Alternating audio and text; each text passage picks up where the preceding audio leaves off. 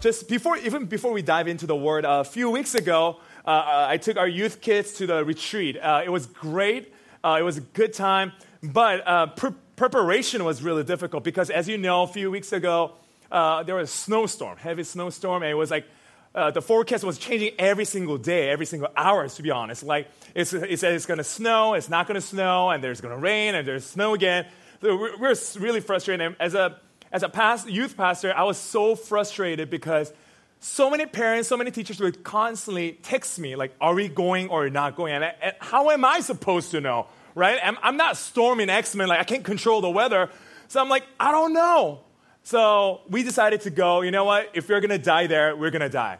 You know, that's like a prayer of Esther right there, right? The faith of Esther. So we went, but it was great. We had an awesome time. The speaker was amazing. Students had so much fun.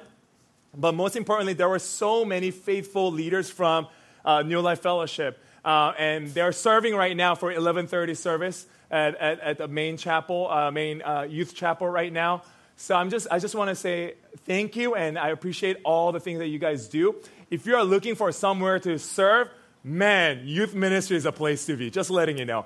Um, but anyways, when we are in the retreat, um, I was spending time like whenever there's like lunch, breakfast, dinner. I try to sit with kids who are sitting by themselves in the table, right? So uh, I, every meal, I would sit with different kids and try to get to their, get to know their names and try to say hi and hello and uh, for, to, to make my presence in their lives, right?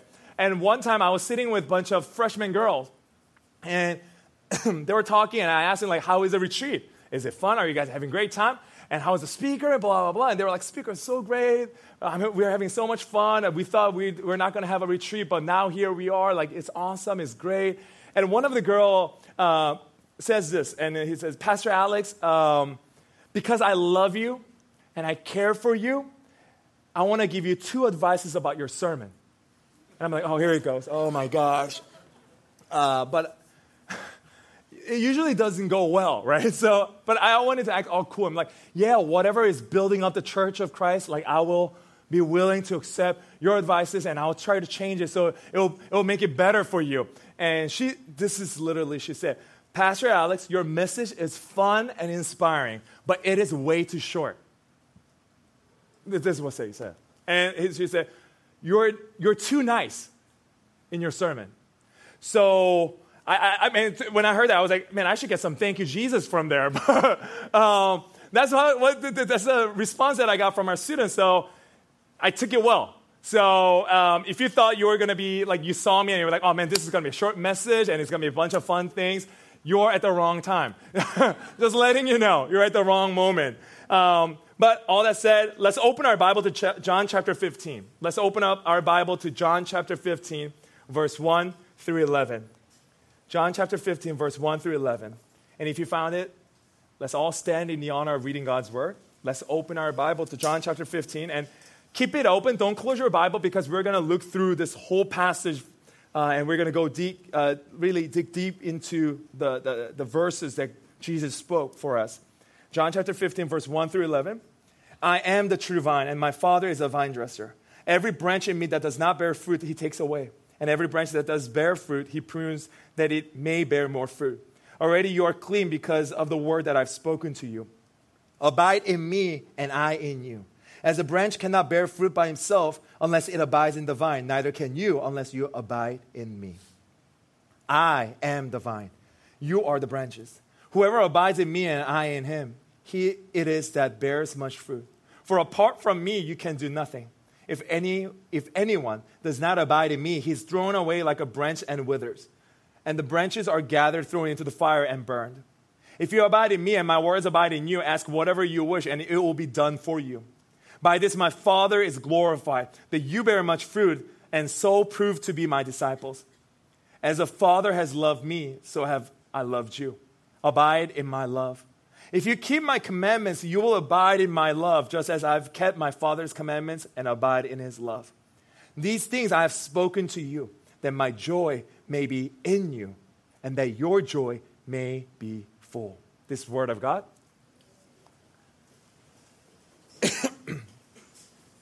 Can we pray one more time before we go start into the message? God, we thank you for your goodness. We thank you for your abundant grace and unconditional love toward us. We thank you for your sovereignty. Enable this weak servant of yours to speak the very truth that you have prepared for us, that you and you alone will be glorified in this place, and you and you alone will be shown in this place. Help us to see things like you see. Help us to speak the words you speak. Help our heart to break for the things that break your heart. Open our ears to hear your message being proclaimed in this place. Help us love one another. Help us build a community of Christ. In Jesus' name we pray. Amen. Have you ever heard this phrase or uh, a term, the Bathsheba syndrome? The Bathsheba syndrome. In 1993, these two college professors wrote a book title, titled The Bathsheba Syndrome. And this book mainly talks about why successful and influential leaders in the world fall into ethical failures. And as you can tell from the title, this book starts with the story of King David, and especially his moral failure. As King David's, uh, uh, when, when, David was a king and reigned over Israel, uh, the, the, the kingdom was in peace and it was prosperous, and he felt like he didn't have to go into the battlefield anymore. So he stayed in the palace. And as he was walking in the palace, he saw a lady taking a bath. You don't, if, you're, if it is your first time in the church, don't, don't worry about it. We're going to keep it PG 13 here. So you don't have to worry about it. Like, what are they talking about? But in this place, he knew who this fine lady was. Her name was Bathsheba, wife of David's faithful servant Uriah. Who was Uriah? he was mighty 37 warriors who stood by David in the times when David was running for his life away from King Saul. But David, even though he knew who, who this lady was, takes her with his, he follows his lustful desire and takes Uriah's wife, as a result, getting her pregnant. And to hide this fact, David sends Uriah to the very front line of the battlefield, literally murders him, and takes Bathsheba as his own wife. This whole book focuses on how successful and influential leaders in the world collapse, like David, once known as the man after God's own heart, resulting in terrible crime and sin. And quoting the authors of this book, when things get comfortable and you become more and more successful, our moral principles are more often abandoned in the wake of success than as a result of competitive pressure. So success tends to escalate our belief that we have a special ability to manipulate and control our outcomes. Biblically speaking, you start thinking, I can do all things in me who gives me strength. But this does not only talk about physical power, but simply anyone who believes, man, I heard that thing is bad for people, but I'm gonna be fine. I, it's my life. I know my life, so I don't care about what you think. I'm just going to be my way. So, for Christians, as we get com- comfortable and rely and depend on ourselves, we start to drift away from God. And according to today's passage, we start not to abide in Jesus. As we start 40 day campaign on obedience, our first lesson is on being. And this lesson on being is all about us abiding we only read first few chapters, uh, first, uh, first few verses from chapter 15. Um, but John chapter 15, the day before his crucifixion, Jesus reminds three key relationships that every believer must manage. So this is like a final message uh, of Christ to the disciples. And he, he emphasizes three relationships. Believers' relationship with Christ, believers' relationship with each other, believers' relationship to the world. So, so when you go home, when you uh, go out from this church, I hope you will read the whole chapter 15 because it's, gonna, it's, it's really going to speak to you. But today we're going to focus on the very first portion, which is, I think, very foundation and also very important for us the relationship between believers and Christ. As we begin this message, I just have two simple statements that would be a foundation of what I'm about to preach next 20, 25 minutes. So these are the two statements that I'm going to focus, on, and this is going to be my first point. You are not Jesus, and you need him. God bless. I, I, can, I can just finish it right there. You are not Jesus, and you need him. As simple as it sounds, don't you all agree with me that this is so hard to live out?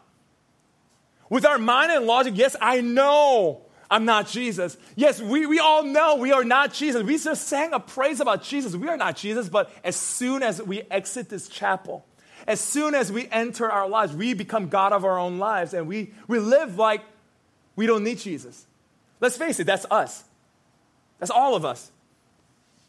And Jesus starts with this imagery of the vine. Let's look at verse 1. What does it say about himself? He begins his passage with this statement I am the true vine. And this is packed with a lot of meanings. Throughout the Old Testament, the image of the vine was used toward God's people, Israelites. Nothing hit the soul and the spirit of Israelites like this image of vineyard. It meant God's special care and provision for his people. However, every time the image of this, uh, of this, this uh, vine was used in the Old Testament, it was used in a negative connotation. In the Old Testament, Israel was the vine. But they were a vine that were fruit, fruitless, and as a result, the wrath of God was on them. As Israel was entering into the promised land, they were to prosper as a living example of how obedience bears the fruit of righteousness. God promised to Israelites that He's going to bless them as they bear fruits, but they failed. And Jesus says, I am the true vine. In short, he's saying, I am going to do what you could not do, and I'm being what you have not been able to be. Jesus is taking the place of Israel, claiming to be this authentic, healthy vineyard the nation failed to become. He's entering into our lives that are full of mess, and he says, I got this. I am the true vine, and you're not. You're not the true vine. You have failed to produce fruit. You have failed to glorify God. You failed to please God, but don't you worry because I got your back. I am the true vine. Jesus is what we cannot be. No matter how hard you try, no matter how moral you want to be, no matter how good you live, you are going to fail and you are going to fall short. But our true vine, Jesus, is doing for us what we could not do for ourselves. In verse 2, it says, As God prunes us, there would be fruits. To be a Christian is to bear fruits. As harsh as it sounds, as mean as it sounds, if there is no fruit, there is no genuine belief. If there is no fruit, there is no genuine belief. And we have to be very clear on what the definition of this fruit is. It surely is not some external religious activity like how many disciples I had, how many Bible studies you have led, how much uh, how, how much offering you have given out throughout the year, how many ministry you have served. But Apostle Paul clearly describes what they are in Galatians chapter 5. In Galatians chapter 5, verse 22 through 23. But the fruit of the Spirit is love, joy, peace, patience, kindness, goodness, faithfulness, gentleness, self control. Against such things there is no law. The reason why all these qualities, these spiritual characters are described in a singular word, fruit, not fruits, but fruit, is because they're all in sync. You cannot just have one thing and ignore the rest. You cannot just pursue after one thing and just, just I don't care about the rest. You can't do that. They are all woven together to glorify God. And since we cannot grow in these areas with our own ability and strength and our own power and our, our knowledge, Jesus is pruning us so we can grow and bear more fruits like these. However, the main point of Jesus' teaching is not on bearing fruits. And this leads to our second point. Jesus focuses on abiding rather than production. Jesus focuses on abiding rather than production. You see, if, you, if you're walking in the street and see a broken branch, like you pick it up, but you cannot tell which trees it is from. whether it's from apple tree or lemon tree or whatever trees you can think of. But when you see a branch that abides in a certain tree and, and bears certain fruits, then you can tell what tree this branch is from. Throughout the Bible, we're not commanded to produce fruits.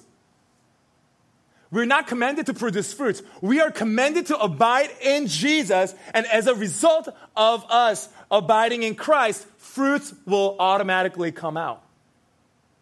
Once again, in verse 4, Jesus tells us in order for us to produce fruits, the right fruits, we have to abide in Him. And this word abide in Greek is meno, which means to remain or to stay in place, to make your home in. So abiding in terms of this metaphor refers to branch be uh, remaining connected to the, to the vine. A branch itself has no life in it.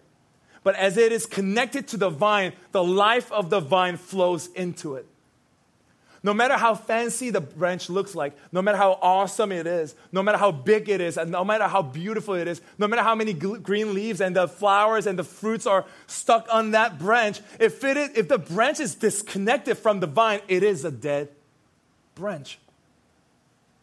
A key to this understanding, what Jesus meant by abiding, is expression in me.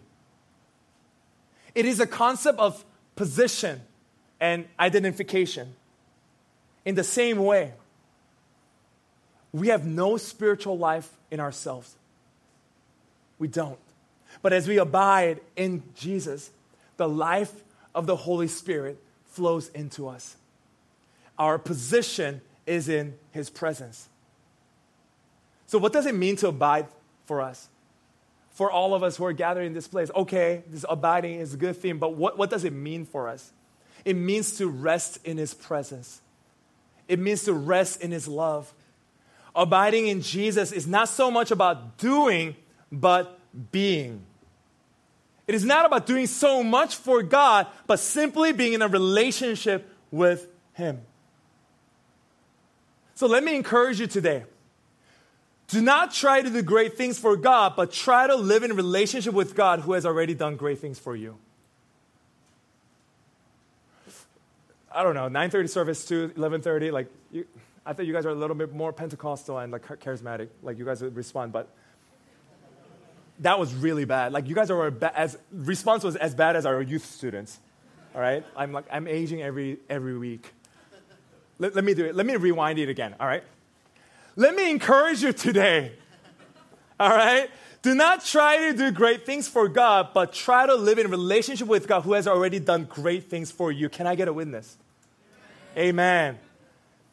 You know how sad it is to beg for response?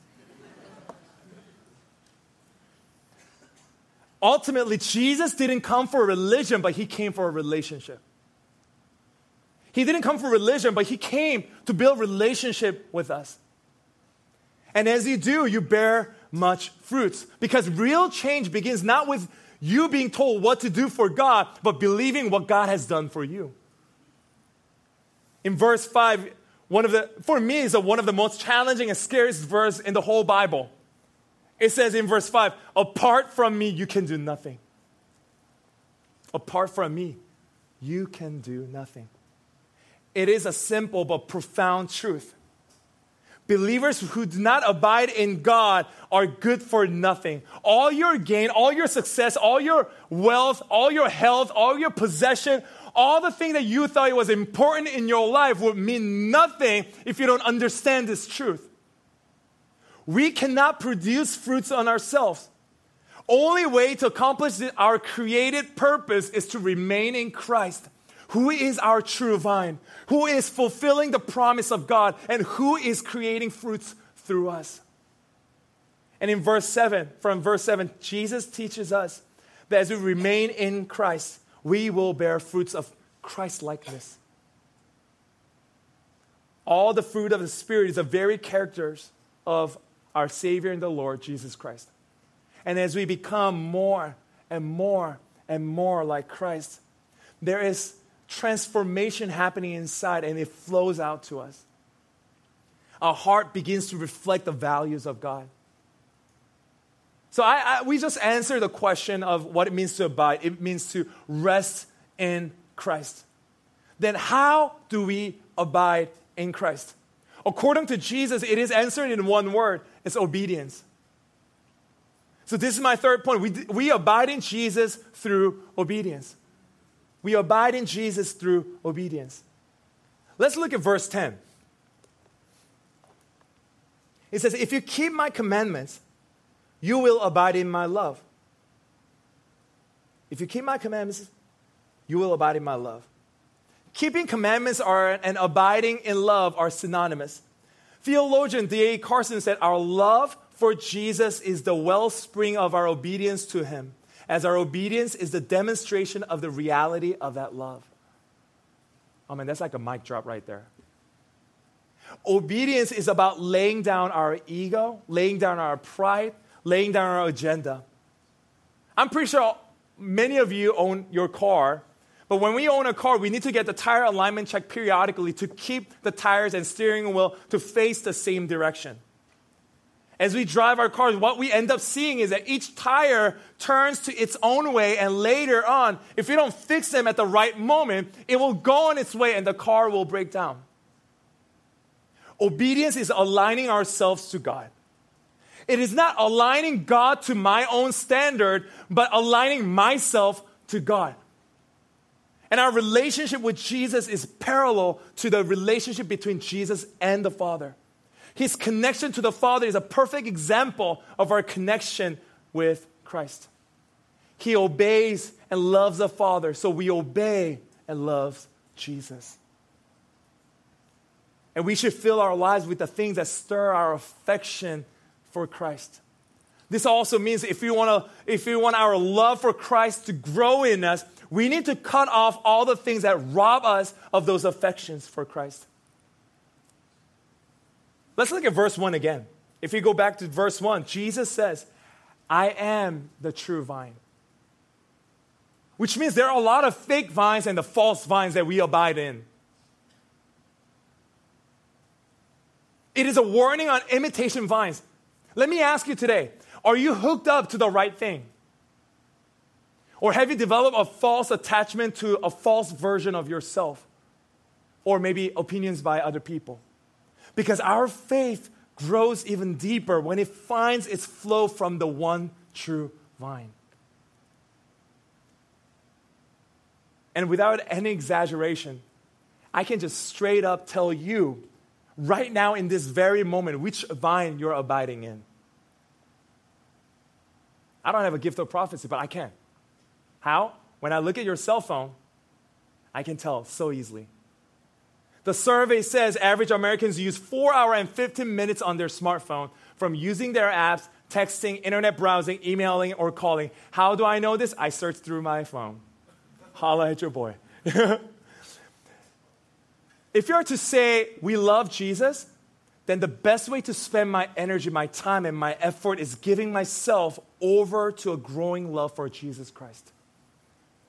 As we abide in Christ through obedience, then we start to see four changes in our lives. We, we start to enjoy these four benefits. First, as we abide in Christ through obedience, our prayer will be answered.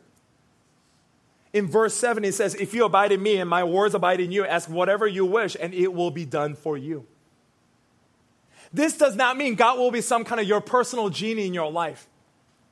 But if you're connected to the vine and we're becoming more and more like Christ, then our prayer will not be a selfish prayer, but our prayer will be kind of requests that Jesus would make to his Father. As we think as God thinks, as we ask for the things aligning with his will, he will give to us. Second, as we abide in Christ through obedience, God is glorified. Our God is glorified. Let's, let's look at verse 8. it says, My Father is glorified by this, this, that you bear much fruit, and pr- so prove to be my disciples. As we model the characters of Jesus, obeying his commands the same way Jesus has obeyed his Father, God receives all the credit. He delights to see us reflecting His own image and his characters. So you don't have to think about how can I glorify God? What, what are some of the things that I can do to glorify God? Should I, should I join the praise team? Should I join the tech booth? Should I join the, uh, become the CG leader or do something to glorify God? No, no, no, no, no, no. As you abide in Him and as you bear fruits through Jesus, you are already glorifying Him. Third, as you abide in Christ through obedience, love is stimulated. As we abide in Christ, the character of Jesus begins to emerge. 1 John chapter 4 verse 8 says something beyond our expectation. God is not only telling us to love him or love one another, but God himself says, "I am the love." God himself is the love. Because God is love, as you pursue after God, people around you will notice this divine quality developing within you. Lastly, as you abide in Jesus through obedience, joy will overflow. Joy will overflow. Let's read verse 11 together, shall we? These things I have spoken to you. Oh, that was pretty bad. Come on, like let's. What, was, was it too Sunday school like? Come on, let's. Verse 11. These things I have spoken to you, that my joy may be in you, and that your joy may be full. Joy is not some kind of superficial happiness or shallow cheerfulness. Happiness is fragile and frail. It can be affected by external circumstances and situations. So happiness comes and goes. As you wake up, you can be happy, but in the evening, you can be unhappy. Happiness is very conditional. On the other hand, joy is built on ultimate spiritual realities. As I belong to Jesus and he belongs to me, and that I am positioned in his presence, and he is what I will never be, even though my situation is not getting better, even though I fail again and again and again, even though I'm so weak and I'm so fragile, even though I'm not perfect, I still can be joyful. And as Jesus abides in us, the confidence that comes from his, his, his presence replaces my fear into joy. One of my favorite preachers, Chuck Swindoll, once said, Joy is a flag that flies over the castle of our hearts, announcing that the king is in residence.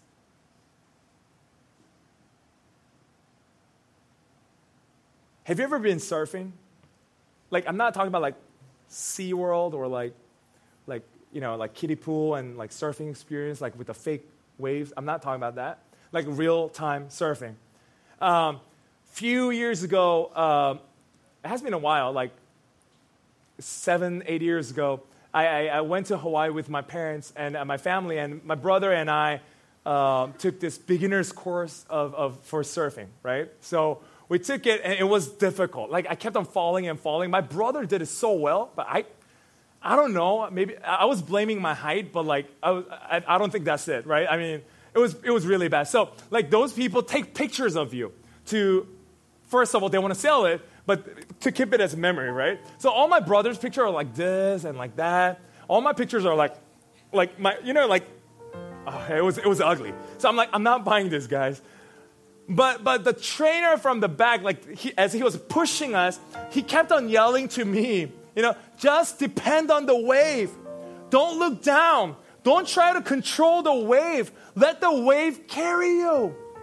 He was yelling at the back, and I, I was listening to him. I'm like, I can't do it. I kept on looking at that. I, kept on looking down and I get scared and I'm like trying to control and I, I just fell, fell, and fell. It was like a one hour lesson just falling for me. But spiritually, it works the same way. God starts the wave. All we need is to ride on that wave, aligning ourselves, seeing the, looking ahead at the same direction fully depending on the wave, you and the wave to be one. And let the wave control you as you surrender to the wave fully. I want to confess to you, it is possible for me as a pastor to serve the church, to serve the youth ministry without abiding in Christ. It's so easy to do that. But also for you, it is possible to come out to the worship, singing praise, raising your hand, and listening to the message, going to the small group, and start being in the Bible study without abiding in Christ. However, any good we do and any success we enjoy will have no lasting impact. On the other hand, when we obey, when we abide in Christ, when we allow His strength to flow through us, the Lord produces fruits in me, making me more and more and more like Christ. Let's pray. Father, we thank you so much for this opportunity to open up your word, that you would speak to us, that you would direct and guide us, that even in the text, you would remind us that you have done for us what we cannot do for ourselves, that you are the true vine and we are not. Real fruitfulness will not come from our efforts and our ability, but come from abiding and being with you.